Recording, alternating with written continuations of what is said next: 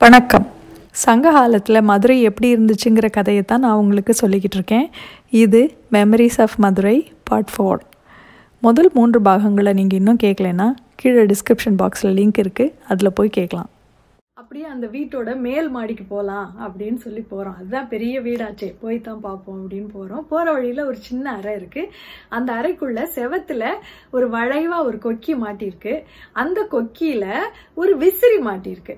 அது என்ன மாதிரி விசிறினா வீசும்போது இப்படியே விரியும் அதுக்கப்புறம் இப்படி சுருங்கிடும்ல அந்த மாதிரி விசிறி. அதை இப்போ சைனாக்காரங்களும் ஜப்பான்காரங்களும் அவங்களுடைய அடையாளம் மாதிரியே வச்சுருக்காங்க. ஆனால் அந்த விசிறி நம்மக்கிட்ட இருந்த விசிறி.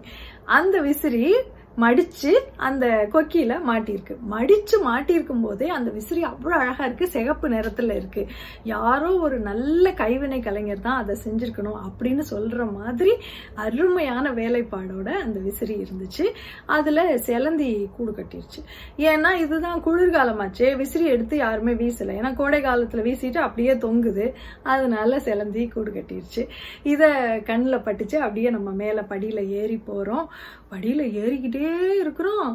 அப்பா ஏதோ வானத்துல தான் மேல் மாடி இருக்கும் போல அப்படின்னு நினைக்கிற அளவுக்கு அவ்வளோ படி ஏறினோடனே மேல் மாடி வந்துச்சு. அங்க போனா அது அவங்களோட பெட்ரூம் ரொம்ப அழகா இருந்துச்சு அந்த படுக்கை அறை. பக்கத்துலேயே பால்கனிலாம் வச்சிருந்தாங்க. ஏன்னா வசந்த காலத்துல தென்றல் காட்டு வரணுமே அப்படின்னு சொல்லி ரொம்ப அழகா இருந்துச்சு. ஆனா இப்போ குளிர்காலங்கிறதுனால அந்த பால்கனி கதவெல்லாம் நல்லா இருக்க மூடி தாப்பா போட்டு வச்சிருந்தாங்க. குளிர் உள்ள வராம இருக்கணுமேங்கிறதுக்காக.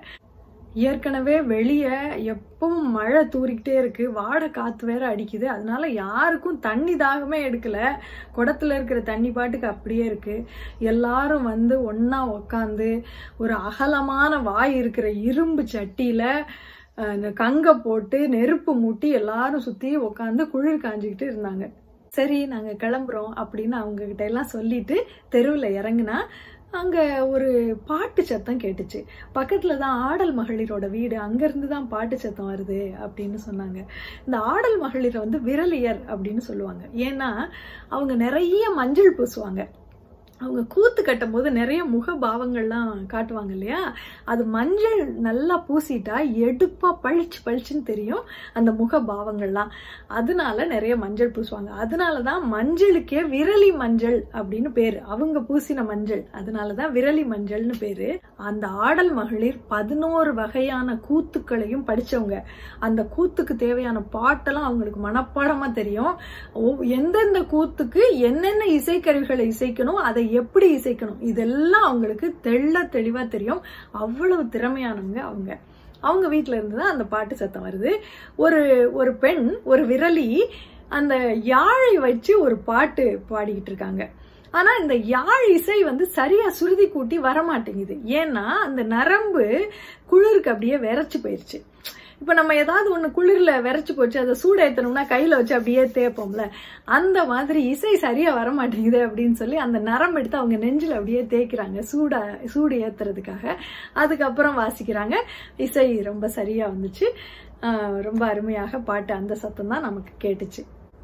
இந்த குளிர்ல கணவன் மனைவியோ இல்ல காதலர்களோ பிரிஞ்சிருந்தாங்கன்னா அவ்வளோ கஷ்டமா இருக்குமா? இப்படி காதலர்களை வருத்துற மாதிரியான ஒரு குதிர்காலம் தான் மதுரையில அப்போ இருந்துச்சு. அப்படின்னு கீரன் அண்ணன் சொன்னப்போ சே சுத்தி மலையும் காடும் சோலைகளுமா ஒரு ஹில் ஸ்டேஷன் மாதிரி மதுரை இருந்திருக்குல்ல? இது எல்லாத்தையும் அழிச்சு தானே இன்னைக்கு இவ்வளோ பெரிய நகரத்தை உருவாக்கியிருக்கோம். இந்த வெக்கையை வாங்கிக்கிட்டு இருக்கோம். அப்படின்னு எங்களுக்கு தோணுச்சு. என்ன கனவு கண்டுகிட்டு இருக்கீங்க? வாங்க உங்களை அரண்மனைக்கு கூட்டிட்டு போறேன். அப்படின்னு கீரன் அண்ணன் சத்தமா சொன்ன உடனே தான் எங்க சிந்தனையே கலைஞ்சு நாங்க சுயநினைவுக்கு வந்தோம். மதுரையில இருந்த அரண்மனைக்கு எங்களை கூட்டிட்டு போனாங்க கீரன் அண்ணன் என்னது? அரண்மனையா? கதை ரொம்ப இன்ட்ரெஸ்டிங்காக போய்கிட்டு இருக்கு. அரண்மனையை விட்டுறக்கூடாது. அடுத்த பாகத்தை மறக்காம கேளுங்க.